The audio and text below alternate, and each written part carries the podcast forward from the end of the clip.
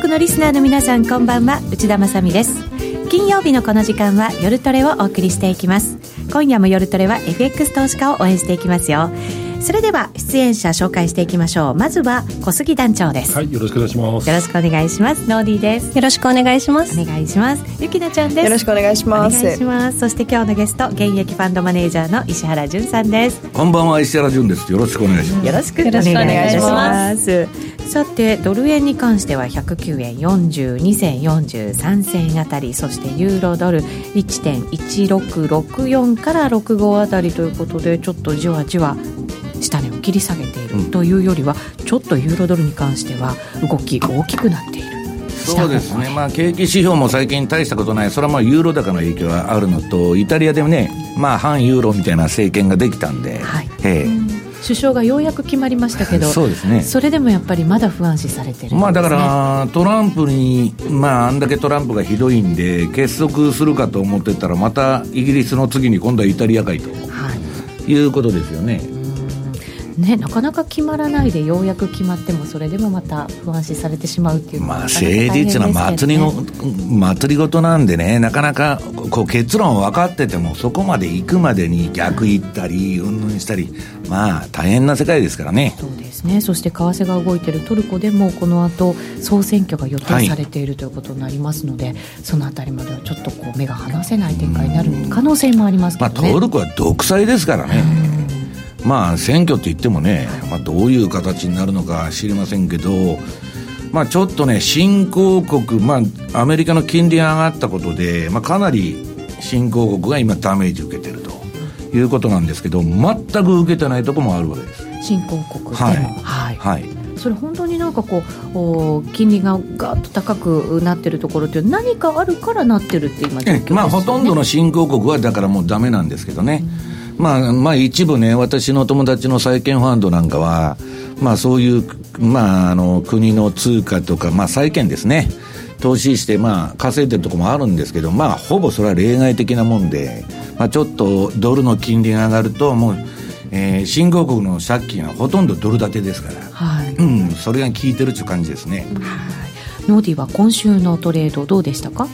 今週のなんかトレードっていうか結構あの政治的なものがまたバーンと出てきたのであのちょっとねイタリアの件もそうですけどあと、まあ、んまりドル円に影響した感じはしないんですけどあの米朝のこととかもいろいろなんかこうニュースが怖いのであんまりこう見ない時間のポジションが取れなくてちょっとやりづらかったなっていう感じがします、ね、トレンドが出ててもなかなかやりづらい相場だったいうことですね。この後石原さんにもじっくり解説をいただきたいと思います。リスナーの皆さんもツイッターや番組ブログなどでご意見ご質問随時受け付けていますのでお寄せください。えそれでは今夜も夜トレ進めていきましょう。この番組は真面目に FXFX プライム by GMO の提供でお送りします。ラジオ日経のレースアナウンサー養成講座では第33期5月生を募集中。一瞬の攻防を音声で伝える。競馬実況のノウハウはどのスポーツ実況にも活かせるラジオ日経だからこそ学べるスキル。アナウンサー番組キャスターを目指す方またレースの知識を深めたい話し方を学びたい方もぜひご参加ください。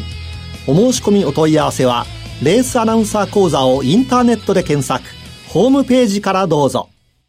グローバルヘルスカフェ。途上国へ赴き医療システム全体の向上を目指すグローバルヘルス。番組ではマスターの明石医師とカフェの常連客が国際医療協力を取り巻く技術革新や経済の動きなどの新しい潮流について語り合います放送は毎月第3火曜日午後5時30分からどうぞお楽しみに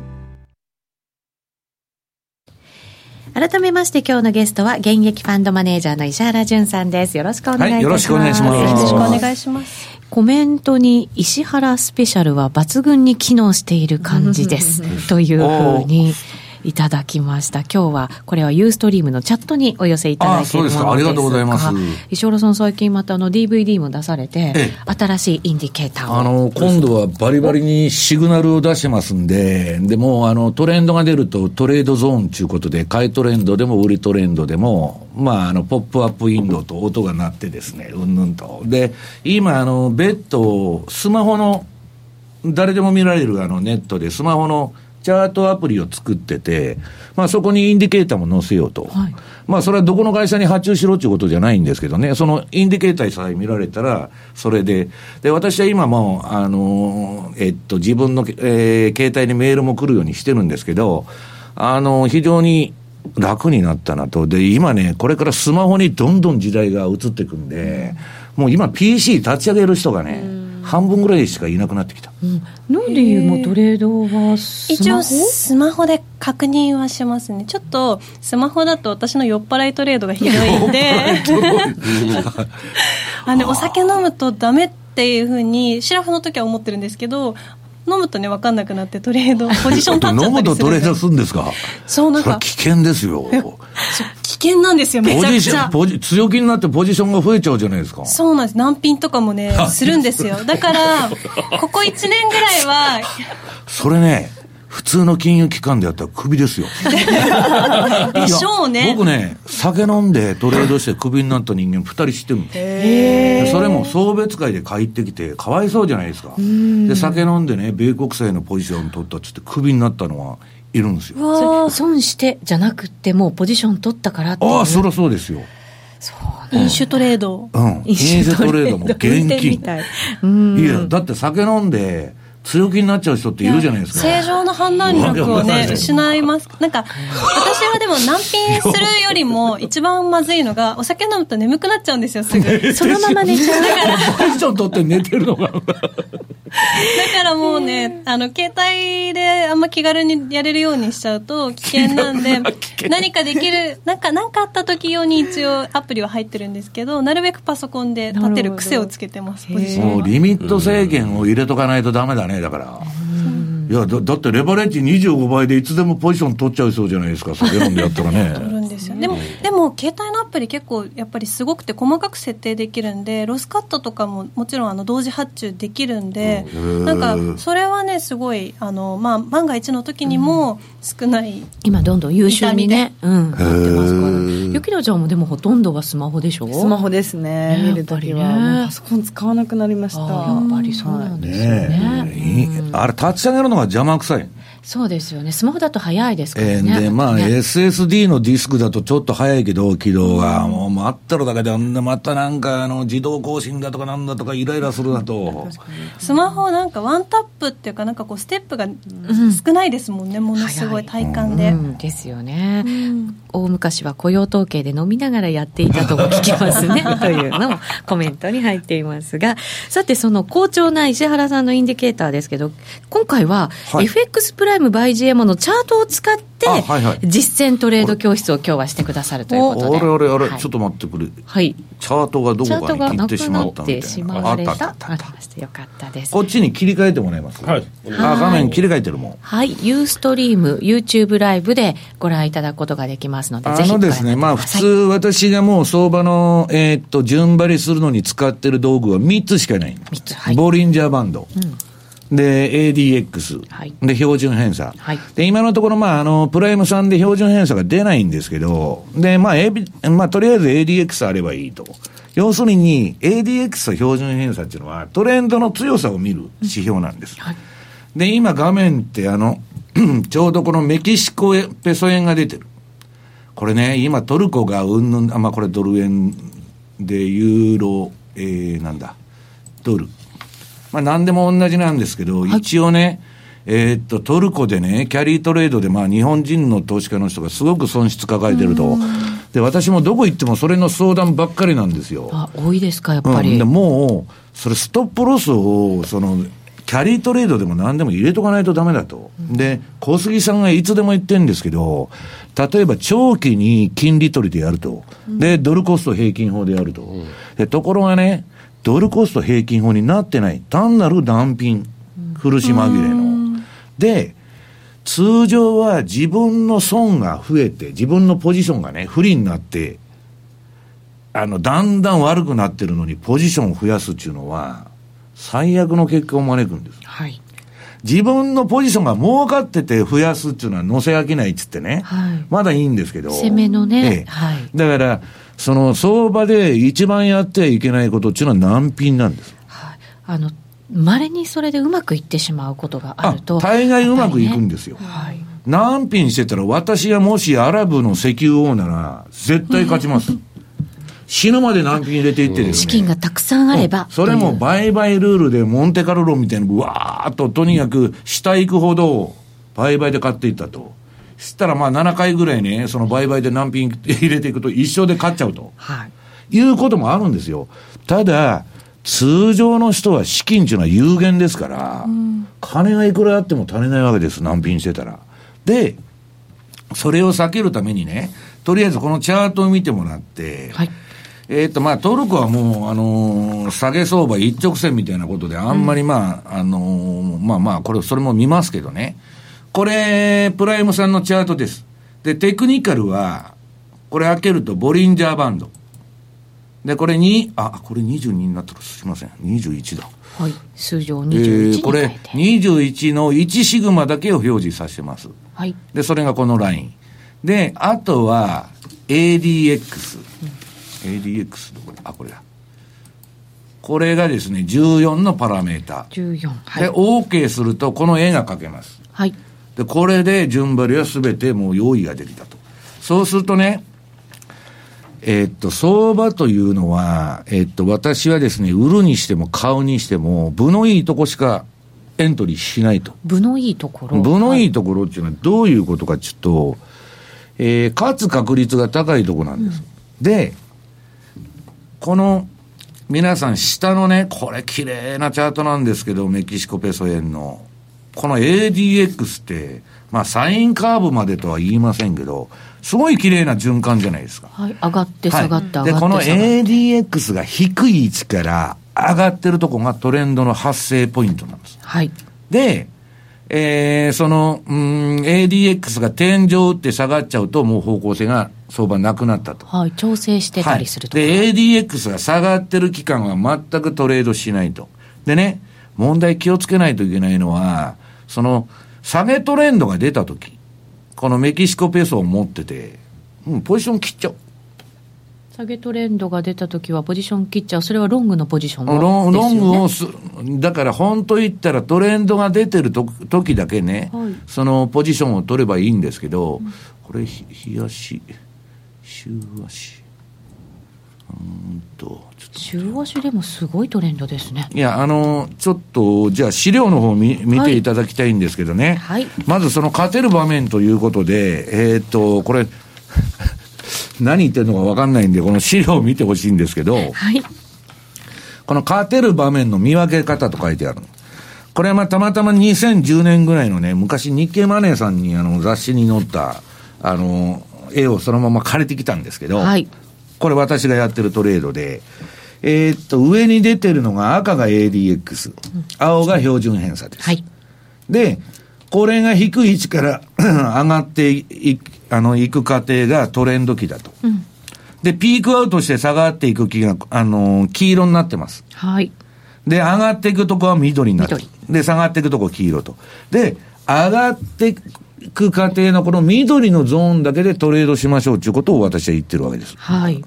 で、これ見てると、この時、まあ2010年はですね、ユーロがひたすら、あの、下げトレンドばっかり出てる時だったんで、んたまたままあ下げばっかりなんですけど、これで、その問題やポジションを取るエントリーポイントというのはね、はい。えっと、ユーロドルが、あ、ユーロドルじゃない、標準偏差と ADX が一緒に上がる。はい。これ、あの、左側のトレンド相場って書かれた吹き出しがありますよね。はい、そのちょっと左側ぐらいが。はい、黄色いとこから緑に変わったとこが、はい、実際にはまあ、エクセルの見てても数値が上がってきて、これで、この ADX と標準偏差はトレンドの強さを教えてくれるだけで、相場の方向性は教えてくれないんです。売りだとか買いだとかは。これだから ADX と標準偏差が上がってるからといって上昇相場ではないというええ、下落トレンドの場合もある。そうそうそう。よくあの、これ上がってるから買い相場なんですかっていう人がいるんですけど、全然関係ない。上がってるってことは相場に強い方向性が出てると。で、どっちに出てるんだっつったら、1シグマを、えーっと、ブレイクした方。プラス1シグマかマイナス1シグマをブレイクした方。はいで、そのボリンジャーバンドのパラメータは全部21。5分足でも週足でも日足でも月足でも21と。それで判断してるわけです。で、まあ順番に見てってもらうと、えっと、トルコリラ円。はい。これ2ページにありますけど、これがまあ今あの、もう完全に ADX が低いとこから上がって、で、相場がね、えー21のボリンジャーのマイナス1シグマの外でやっとるでしょ？はい。こんなとこ何品入れてたらですね、どんだけ下持っていかれるかわからんと。トレンドが出てんですから。そうですね。この ADX がピークアウトしてもですよ、はい今度は調整相場になるっていうだけで、買いトレンドになるわけじゃないわけです。はいただ、とりあえず、トルコリラ円が、下げが止まったというふうに確認するには、このプライムさんのチャートを見て ADX が天井を打たないと。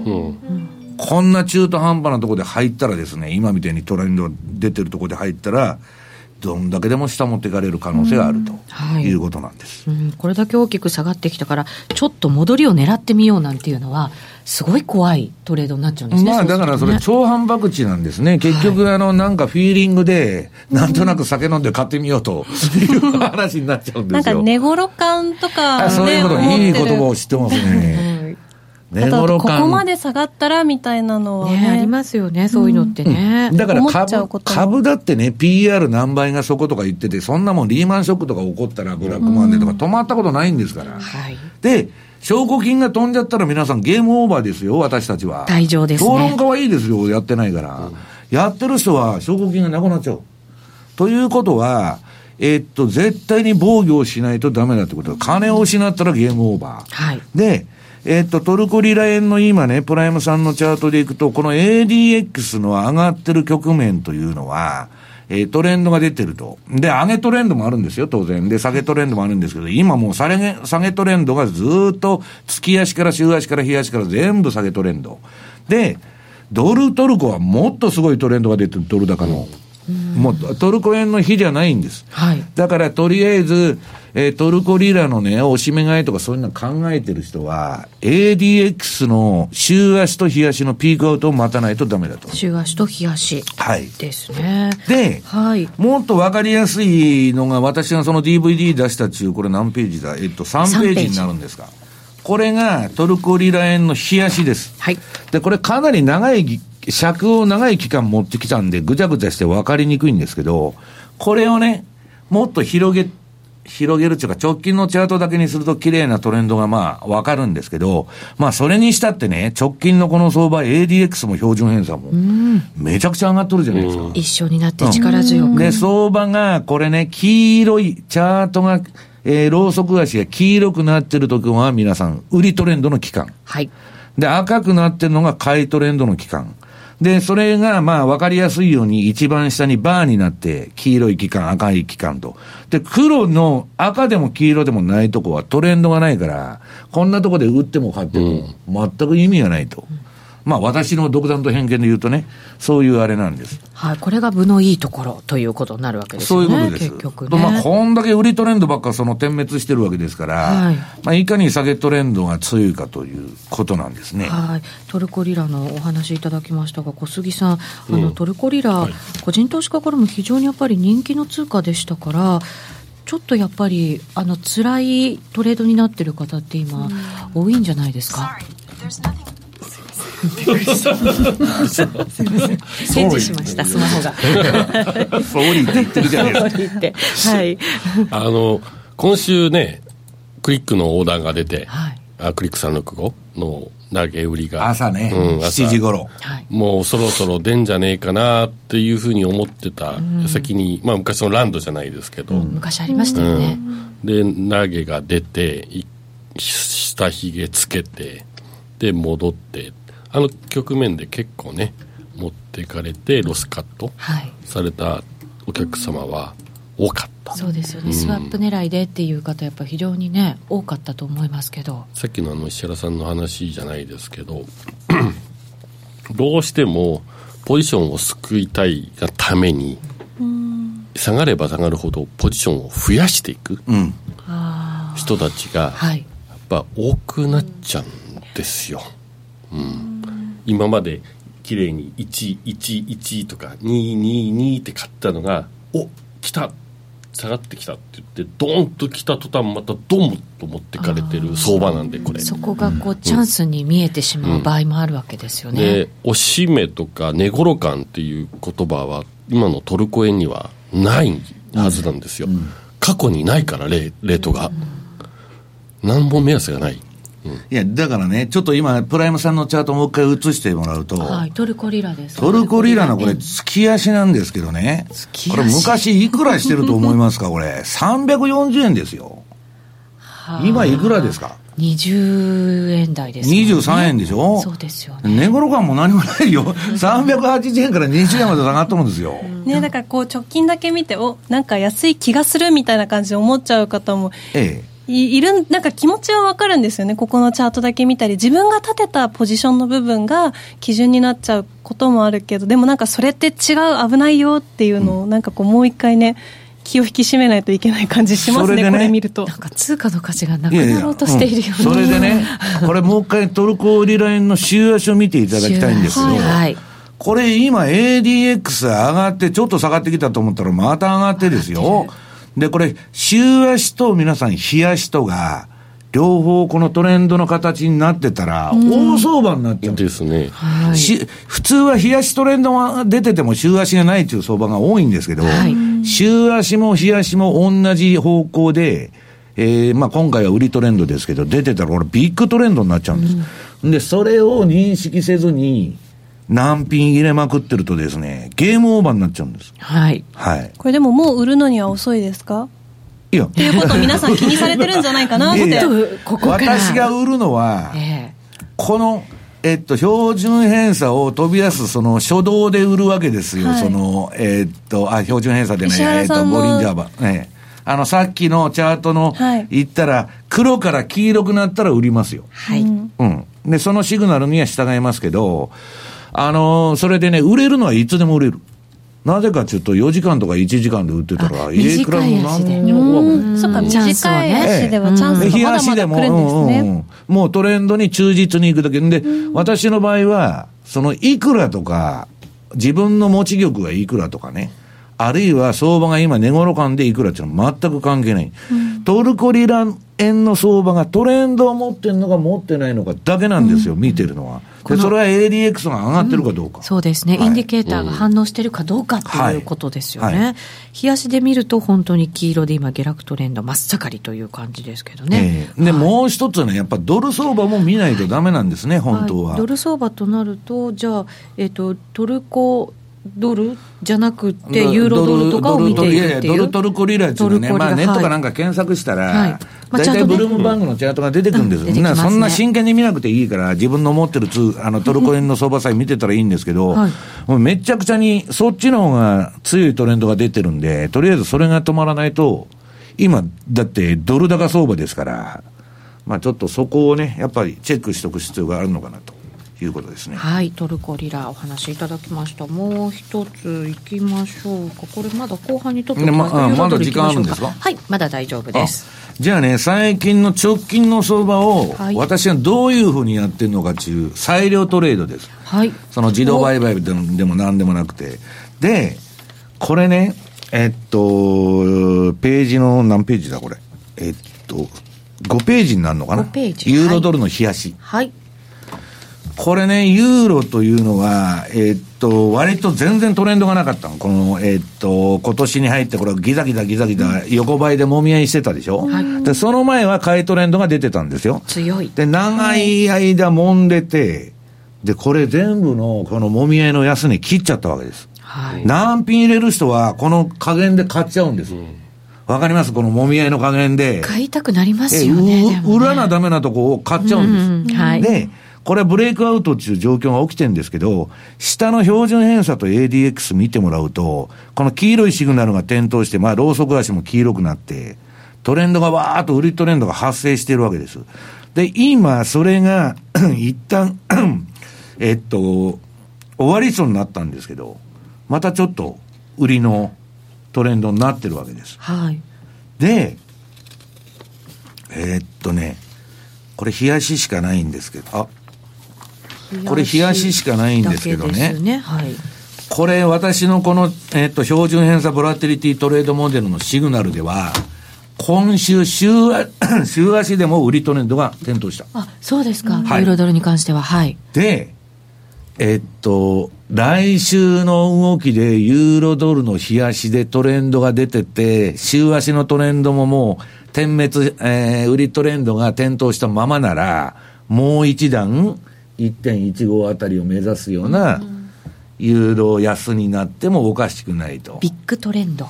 うん、ビッグトレンドになるかどうか。で、そこの1.5で止まるか抜けるかはまた問題なんです。うん、そこ切っちゃうとまた節がなくなって下行くし、そこで折り返すかもわかりませんけど、そういうふうに相場をやってるんですね。だから週足と日足と必ず見てる。はい、これ、ユーロドルの日足に関しては、標準標準偏差と ADX っていうのは結構上でこう揉み合ってるような今状況ですよね、うん、もうだからトレンドがピークアウト仕掛けてるでしょ、これ。はい。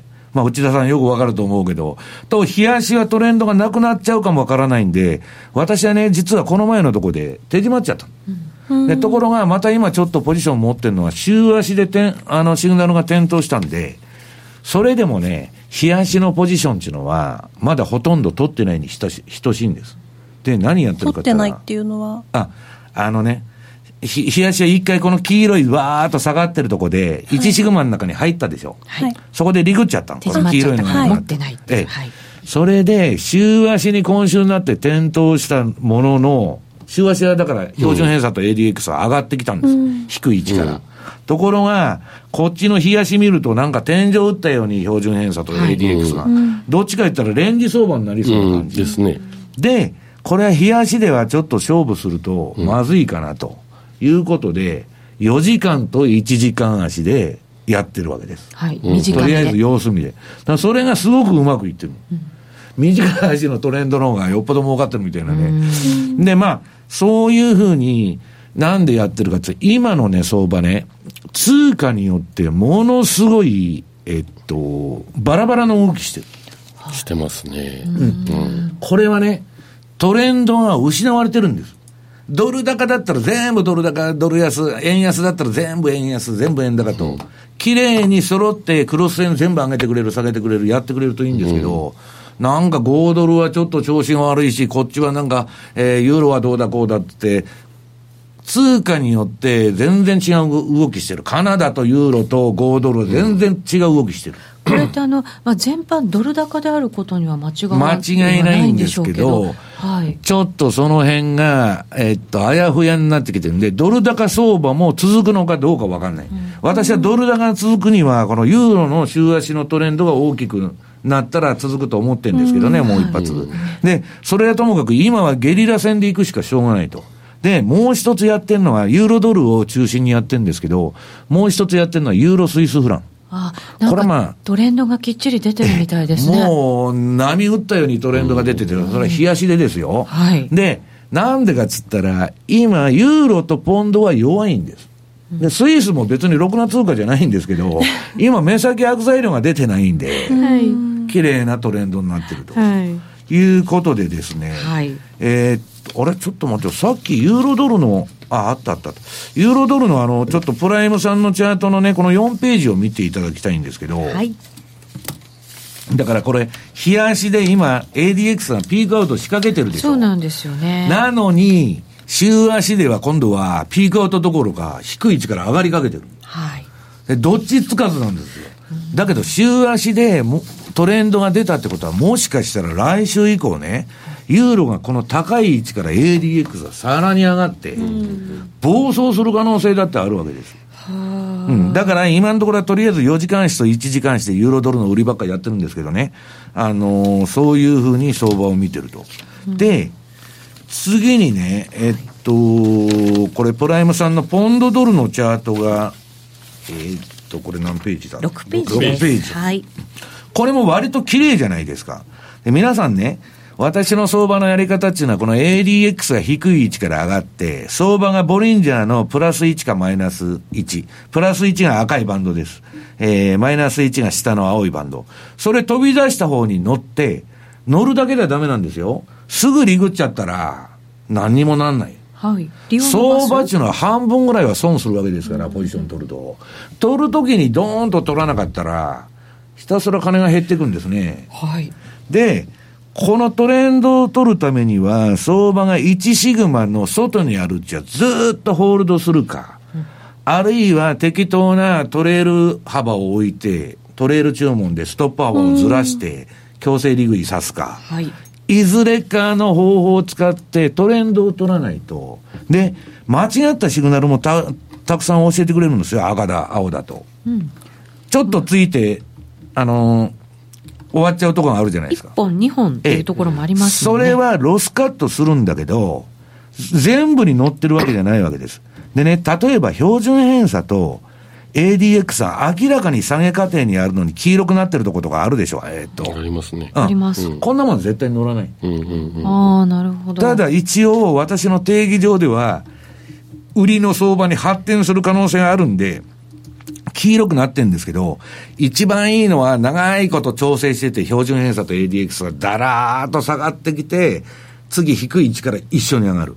これがレンジブレイクっていうか長い持ち合いをブレイクしてですね、相場が、えー、トレンドを持ったという証なんです。はいだから優先順位としては、その ADX と標準偏差のところをしっかりと見て、はい、それで、えー、ボリンジャーバンド上か下か、はい、どっちにかに抜けた方についていくっていう優先順位ですよね。で、よくね、トレンドラインを相場始めると最初に引くのがトレンドライン。はい、でトレンドラインはね、11週間以上引けないと、まあ意味がないとか当たらないって言われてるんです。55日。で、それが、トレンドラインのブレイクでもね、ゆきねちゃん、この ADX を見て、トレンドラインブレイクで ADX が上がっとったら、これラリーがよくやってるんですけど、バーンと相場乗ると。で、ADX 下がっとると。で、トレンドライン抜きましたと。うん、ああの、下げました、上げましたと。あ、これは乗らないと。相場に方向性があるかどうかっていうのが、まあ、私なんかみたいなね、トレンドフォロワーにとっては、もう、命なんです。だから相場なんか上がろうが下がろうがどっちがいい？どっち、あの、どっちでもいいし、ドル円が2000円でも、私は買いトレンドが出てたら乗るんです。うん、で、ドル円が15円でも売りトレンドが出てたら乗ると、うん、はい。いうことなんですね。インディケーターの通りにトレードをするという、はい、徹しているということになりますね。値頃感じゃないってことですね。いや、為替で値頃感やったら、5ドル105円が55円になるんですから、いくら金があっても何品入れてたらいくら金がいるんですか、一体。値頃感なんかでトレードしちゃダメですね。ね本当そうですね。ただでも個人投資家の方の負けるパターンでやっぱりそういうのすごく多いんじゃないですか、小杉さん。あの多分株式やってる人で結構そういう値頃感とか、うん、こう安いところで買っていくっていう追加して買っていくっていう感覚が強いのかなと思うんで、同じやり方でやってるかなと。私はね、株はね、それでもいいと思ってるの。現物でやってる限り。うん、現生で現物持っててね、私の周りでも26年ぶりに売れたと株が、昔バブル時代に買ってえらい目に遭ったと、やっとトントンであの逃げられたと。もう26年間投資効率死んでるわけですけど、損切り入れないと。それでもね、皆さん。まあ日本は、まあその20年、30年右肩下がりになってますけど、普通の、おおよそ普通の国の株式っていうのは、右肩上がりになって、インフレ分も上がっていくし、要するに右肩上がりで、プラスサムのゲームなんです。うん、FX はね、ポンド円は永遠に1と2の循環なんです。1970年に買っても何にも儲かってない。ということは、ゼロサムゲームでノーディーの損が僕の儲けと。僕の損がノーディーの儲けと。そういう世界なんです。はい。だから株というのは時間が経てば経つほど有利になるけど、FX とかコモディティの相場はそれ関係ないですから。後半もまだまだ石原さんにお話を伺います。それでは、えー、一旦 CM です。約定力で選ぶなら FX プライム by GMO。レートが大きく滑って負けてしまった。システムダウンで決済できず損失が出た。などのご経験がある方は、ぜひ FX プライム by GMO のご利用を検討してください。FX プライム by GMO では、数多くの勝ち組トレーダーが認める約定力と強靭な FX サーバで安心してお取引いただけます。現在、FX プライム by GMO のホームページでは、勝ち組トレーダーのインタビュー記事を公開中。勝ち組たちの取引手法を学びたいという方は、ぜひ、真面目に FX で検索を。株式会社 FX プライムバイ GMO は関東財務局長金賞第259号の金融商品取引業者です。当社で取り扱う商品は価格の変動などにより投資額以上の損失が発生することがあります。取引開始にあたっては、契約締結前交付書面を熟読、ご理解いただいた上で、ご自身の判断にてお願いいたします。詳しくは、契約締結前交付書面などをお読みください。あの名実況をもう一度。永久保存版実況 CD 白川二郎実況名勝負セレクションただいま好評発売中オグリコールでおなじみ1990年有馬記念をはじめ記憶に残る厳選14レースの実況を完全収録感動の名場面が鮮やかによみがえります。鈴木よしこさんとのスペシャルトークも収録してお値段は税込2000円。送料が別途かかります。お求めお問い合わせはラジオ日経ネットショップサウンロードまで。禅クラス in English。大好評の禅のワークショップでは英語クラスも実施中です。ただひたすらに座る。シンプルで美しく奥深い修行の体験。あなたも全編英語の指導で禅のマインドに触れてみませんか？お申し込みお問い合わせはラジオ日経英語で全入門をインターネットで検索。ホームページからどうぞ。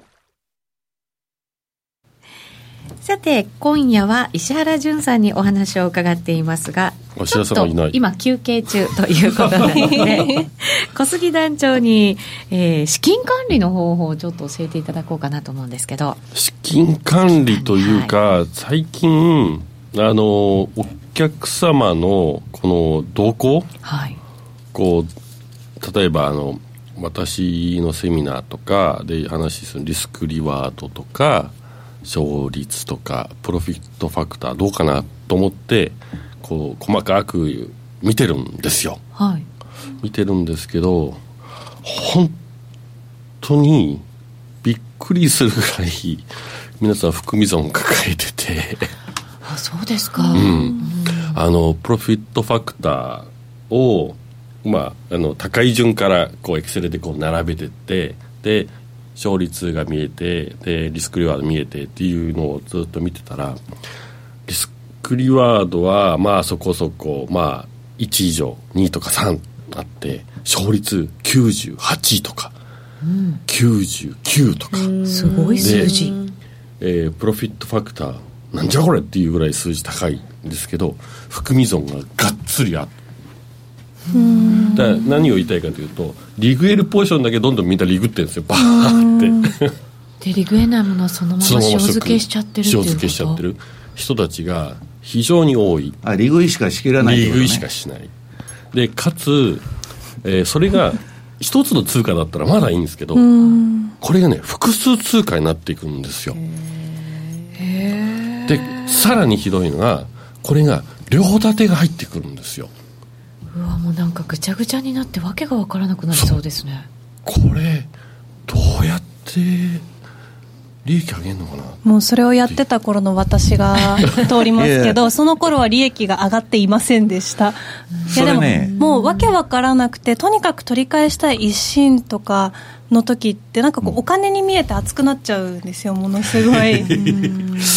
だからなんか一回整理して今ある元手を守ってやり直すっていうのをが私的には合ってたんですけどなんかでも損切り貧乏っていう言葉もあるからどどれをねおすすめするといいのかなとかって分かんないですよね。さっきの話やっちゃいけない局面って必ずあるじゃないですか,、だそこでもみんなやっちゃうから、うん負けていくんですね。それね、ポンジスキームで儲かってもないのに、配当ばっかりよく出しとるような商売があるでしょ、元本どんどんどんどん減ってくる、うん、それと同じスキームなんですよ。それと個人がやったら、先が見えてるじゃないですか。で、そんなこと言いますけどね、90年代の外資系なんていうのは、駅と損と両方持ってて、駅だけバーンと出すわけですよ。で、儲かった儲かったと。で、ボーナスもらって、で、そいつ辞めた後、むちゃくちゃ評価損が残ってるみたいな事件がたくさんあったの。ええ今ほどシステマティックに管理されてないから。まあまあ、当時いい加減だったんでしょうね。だから、要するに、評価損は損でないというのはね、あ日本人が最も陥りやすい、その mark to market って realized のロスも、 unrealized のロスも、同じ損なんです。んで、いや、これは将来ね、よくね、パチンコで負けた人が、そんだけね、パチンコで負けてるんだから、もうやめろよって言うんですよ、僕ら学生時代に。いや、大、あの、大に預けてるだけだと。将来返してもらうと。んなね、と、むしろいい話、何が預けてるんだと。帰ってくるわけないだろうと。いや、それは競馬でも何でもそうだと思う投資だと、今は。で、回収するんだと。何の当てなんだと。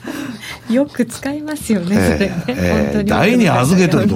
いい言葉だね。でも、為替の場合はゼロサムゲームだから、はい預けてた相手が使っちゃったらもう残んないですね。ねでだから、あのね、株というのはインフレ分上がっていくし、時間が味方してくれるんで、国も株をなんとか上げようとするわけですよ、必死に。はいいいんですけど、為替なんていうのは理論価格すらないんですよ。で、それはね、一応購買力陛下だとか何とか言うんですけど、そんなもんの通りに動いたことがまずない。はい。で、さっきのトルコリラの円で380円からね、あの、プライムさんの月足の一番こっちの走ると380円で、今23円で、どういう話ですかと。いや、あれ通貨の切り下げやってるからそうなっちゃうんだけど。だから、為替で値頃感なんていうのは100がやって一理なしと。株はね、一応ね、その会社が生生み出すキャッシュフローっていうのがあって、将来の利益まで含めて、それの現在価値が今の株価っていう、ちゃんと理論価値がある。それもね、金利上がったら劇的に下がっちゃう。だから、理論価格なんていうのは関係なくて、自分の金がいくら損するんだということだけ見とかないという。で、理論なんていうのはね、何の役にも立ちませんから。そうそうそう。なんか2日前もこうトルコポジション持っててちょっとやばいんよねっていうお客さんから電話かかってきて、どうすればいい小杉さんとか言って。うーん。でも購買力陛下見るとトルコ下げすぎだよねとか言って、なんすかそれ？何言ってんですか？とかっていう話になって結局俺はどうすればいいんだといや、だから、購買力陛下通りに動いてないから、私はロンドンとかパリで2400円のラーメン食っとるわけじゃないですか。日本で800円のラーメンをね。購買力陛下通り動いてくれないんですよ。なんか、どうしてもそのポジション持ちたいんだったら、一回損切って、そこから立て直せばいいんじゃないですかね。そういうことなんです。それはね、一番重要。本当はねかるんだけど、それが大きくなりすぎるとその決断もできなくなってきちゃうわけじゃんそれがね、私も人のこと言うのに、何回も私もなったことあるの。ある一定の損を超えるとね、あ、もうどうでもええわと。好そうなんですきにしてくれよ。そういうね、気分になってきちゃいます。いやいや、もうそれ思考停止って言うんですよ。心理学的にあるんですよね。人間が把握できる。人間のメンタル強い人っていうのは実は一人もいなくて、運がいいからメンタルがいいだけで、追い込まれたらどいつもメンタルなんか弱くなる。間違いなく。人間っていうのはね、そんなね、損に耐えられるような精神力はないんです。例えば私はね、今500億損したと、瞬時に。めちゃくちゃ落ち込むじゃないですか。それで落ち込まなかったらよっぽど頭おかしいとか、そういう、その天然とかね、そういうことでない限りは、メンタルなんか鍛えようがない。はい。たまにいるんですよ。今日5億やられちゃったよ、10億やられたってって平気な顔してしてる人いるんですよ、私の周りにも。だけど、それっておかしいでしょと。おかしいですよね。なんか資産がね、数百、数千億ある人だったらまだちょっっとわかりますけど、ちなみにそれ自分のお金？自分のお金ですよ。どう自分のお金。ところが、商売となると50円、10, 10円にうるさい人が、相場となると、子供のようにはい。やられちゃうの。はい。事業で、そこらで講演してる人ですよ、経営とはこういうことだと。へえ。そんな人でも相場となると、もうわーっと吸い込まれちゃ変わっちゃうんですね。う。だから、違うんですその投機っていうのは人間のほ本性としてあってね、弱いとこなんですよ。逆に。だから中毒にもなりやすいし、で、損が出たら嫌なことから目を背けたいと。私もよくあのパソコン閉めてもう切っちゃうんですよ。見たくないと。でもうあとは好きにしてくれと私もなってるわけです。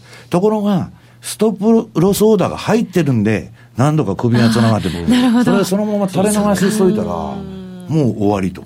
私お風呂入ってる間に資産が3分の1になってたことあります。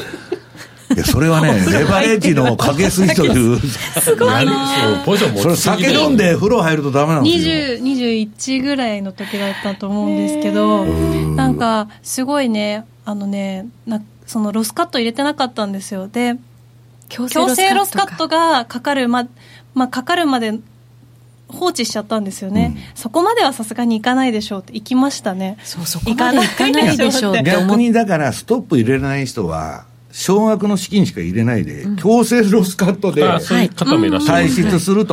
で、また、やってましたね。また金入れてく ると。どっかから持ってきて。それがストップロスになると。はい。そういうふうに思ってました、自分。それが資金管理だと私は。ここに一人いますよね。でもすごいミニマムだけど、ある種、ある種正解ですね。金額が小さくなるから。いや、だから、全部なくなってもいいと。で、強制ロスカットで大体半分なくなるんだから、それはそれで、ちゃんとした資金管理なんですよ。はい、そうなんですそういう人たちがやっぱり多すぎるんで、僕らは会社として、あの強制ロスカット50%だったのを80%に上げたんです、うん、どんどん上がってき、うん、で、ね、そこに手数料を加えることによってそこまで引っ張らないうちに、どうにか自分で資金管理をして、ちゃんと手仕舞いをしてくださいっていうメッセージが込められてるんですね。強制ロスカットになっちゃうと手数料がかかるから、ここでやめておこうっていう。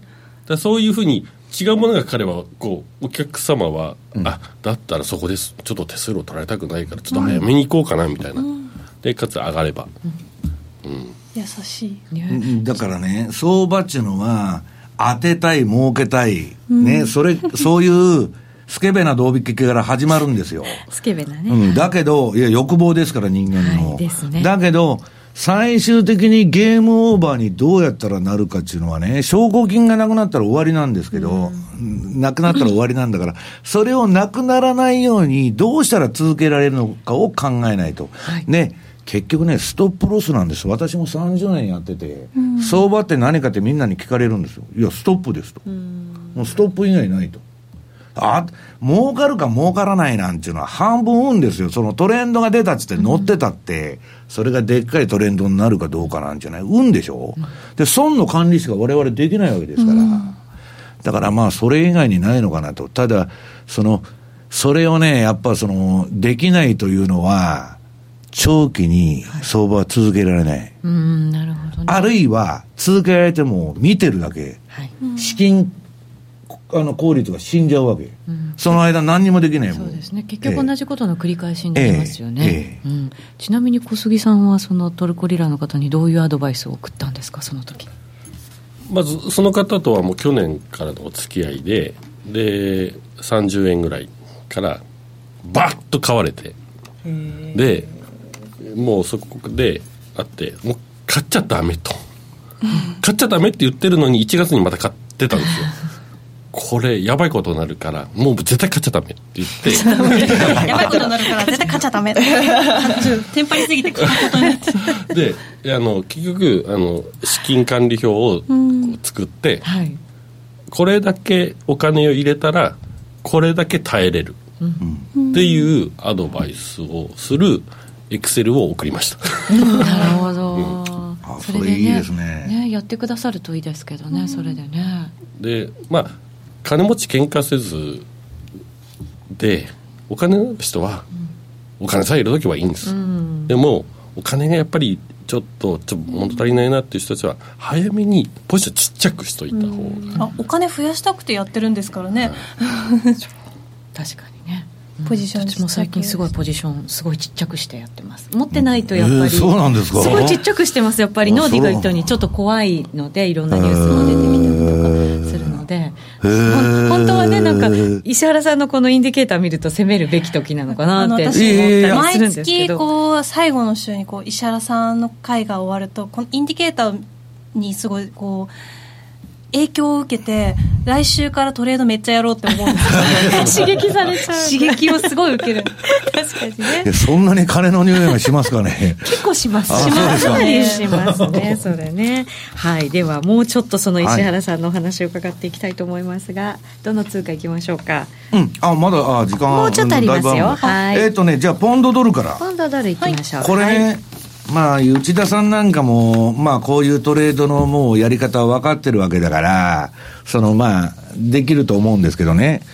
どっちかいうと短いじゃないですか、内田さんがやってるのも。1時間足です、ね。1時間足でしょ、はい、私もまあ1時間とか30分とか、あと4時間が多いんです。で、むしろ冷やしなんちゅうのはあんまり、冷やしてね、参加者が多いでしょ？みんな冷やし見てるじゃん。うん、移動平均でやったって何でやったって競合が多い。うんで、私がね、昔ね、シカゴのブローカーに何時間足でトレードしとるのが一番儲かっとるんだって言ったら、はい、1時間の人が優秀な人が多いと。へまあ24時間、まあ1時間単位で相場を見ていくと。で、それはまあいいんですけどね。今日は分かりやすい皆さんに馴染みの深い冷やしチャートばっか持ってきてる。はい、本当は短い方がいいんですけど、うん、そうするとね、ポンドドルの、えー、っと、この、えー、6ページの足からちょっともう一回見てもらいますと、これ ADX がね、結構綺麗に上がったり下がったりしてるでしょ、はい、してます。で、このボリンジャーのそのバンドを飛び出したとこだけね、ずっとエントリーしてたら、決して悪い相場じゃないじゃないですか。上げても下げても。はい。ね、もっともトレンドがでっかくならなかったり、騙しも教えてくれるんですけど、これは、ボリンジャーの1シグマのバンドの中に入ったらすか、あの、少なくとも絶対損切らないとダメ。はい、もう直ちに損切るということなんです。で、それ、私から見たらそんなに悪い相場じゃないんだけど、みんな為替相場動かんとか不景気だとか言って、うん、ブローカーの人がみんな言うわけですよ。で、内田さんみたいに儲けてる人もいるんだと、言ってるんですけど、コツ、コツです。ええー、もうひたすら積み上げる勝ち組トレーダーですからね。8人目のトレーダーと。10人目じゃないあ、10人目か。何人目でもいいんですいやいや、何人目でもいい。はい、次にね、はい、私あの、ポンドドルの見てもらうと、はい、今度私のあの、そのインディケーターの7ページ。目。まあ、これは今ね、プライムさんの、まあ、チャートと同じ形のに、シグナルが出てるだけに。買いトレンドが赤の部分、売りトレンドは黄色の部分。これ以来、これ以外何もやらないと。で、こんなこと言ったら、私はファンダメンタルズなんてほとんど関係ないと。うん、何を言ってても。いう感じに思われる方が多いわけです。ところがね、ファンダメンタルズっていうのは、私の言うファンダメンタルズっていうのはマーケットテーマなんです。今市場は何を見てるのか。はい。だから、銘柄選択に必要だから、ファンダメンタルズ。なるほど。あとは危機回避。もう大暴落には私はね、あのー、その前に逃げていくっていうので有名なんです。絶対でっかい酒に引っかかったら、それ取り返すのに3年ぐらいかかる。いくら頑張っても。で、この前のリーマンショックとかね、IT バブルとかあれなんで絶対引っかからないと。その引っかからないためには人より早く降りないとダメなんです、相場では。ね、誰よりも早く入って最初に抜けていくのが一番安全と。いうふうに思ってるんですね。逃げ足早く。うん、で、え、まだ時間あるんですか？もうちょっとありますね。あと、6、7分ああ、じゃあドル円いきましょう、次。はい、ドル円のチャートがね、6分かな。6分かな。ドル円のチャートが、これ8ページだっけ？はい、そうです。えー、プライムさんの、これあんまりビューティフルじゃないんです。ドル円っていうのはさっきのポンドとかに比べると、はい、なんかギザギザギザギザなんか、ただ、今トレンドがないっていうのは分かりますよね、ピークアウトして。はい。これ円安トレンド終わっちゃったし、円安トレンドが出てた時も、1シグマの外で相場やってる期間が極めて短いじゃないですか。中に入っちゃったり。これはね、やっぱ日本は PKO の文化ですから、株も、あのー、為替も、国が介入してくるんで、なかなかトレンドがね、綺麗にならない。はい。で、その冷やしを私の標準偏差ボラテリティモデルで見てもらっても、これ汚い。はあ、下のこのバンドが赤や黄色がなんか短いですよね。そうそう短いんですもん。3日か4日したらもうトレンド終わっちゃうと。うん、ところがね、そんなドル円であっても、次にプライムさんのチャートで ADX トレンドモデルと、4時間足を見てください。はい。これ綺麗になってくるじゃないですか結構山がしっかりこんな今みたいにぐちゃぐちゃした相場でも ADX が上がって相場がボリンジャーの外に飛び出してる期間っていうのが結構長いでしょ、はい。その4時間足ですけど。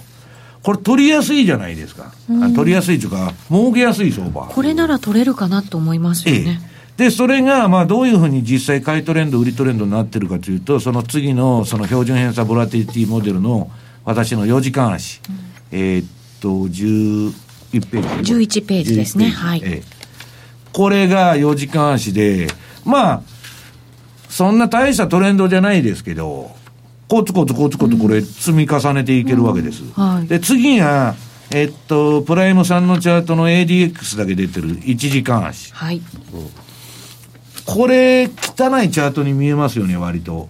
この ADX がなんか、ギザギザギザギザ、そのし低い位置からガーンと上がってるとこが、だから皆さん儲け時なんですよ。はい。この低い位置から上がるときは絶対騙されても乗らないとダメなの。で、中途半端な、ゆきなちゃんね、その高いとこまで上がって、一、回下がってもう一回上がるっていうのは騙し食らいやすいから、やめといた方がいいということです。で、それを1時間足でまた見るとね、うーんと、なんだっけ。これが、えーっと、直近の売りトレンドで黄色いのがバンバンバンと出てるんですけど、はいまあ結構取りやすいとこ。れ綺麗ですねええ。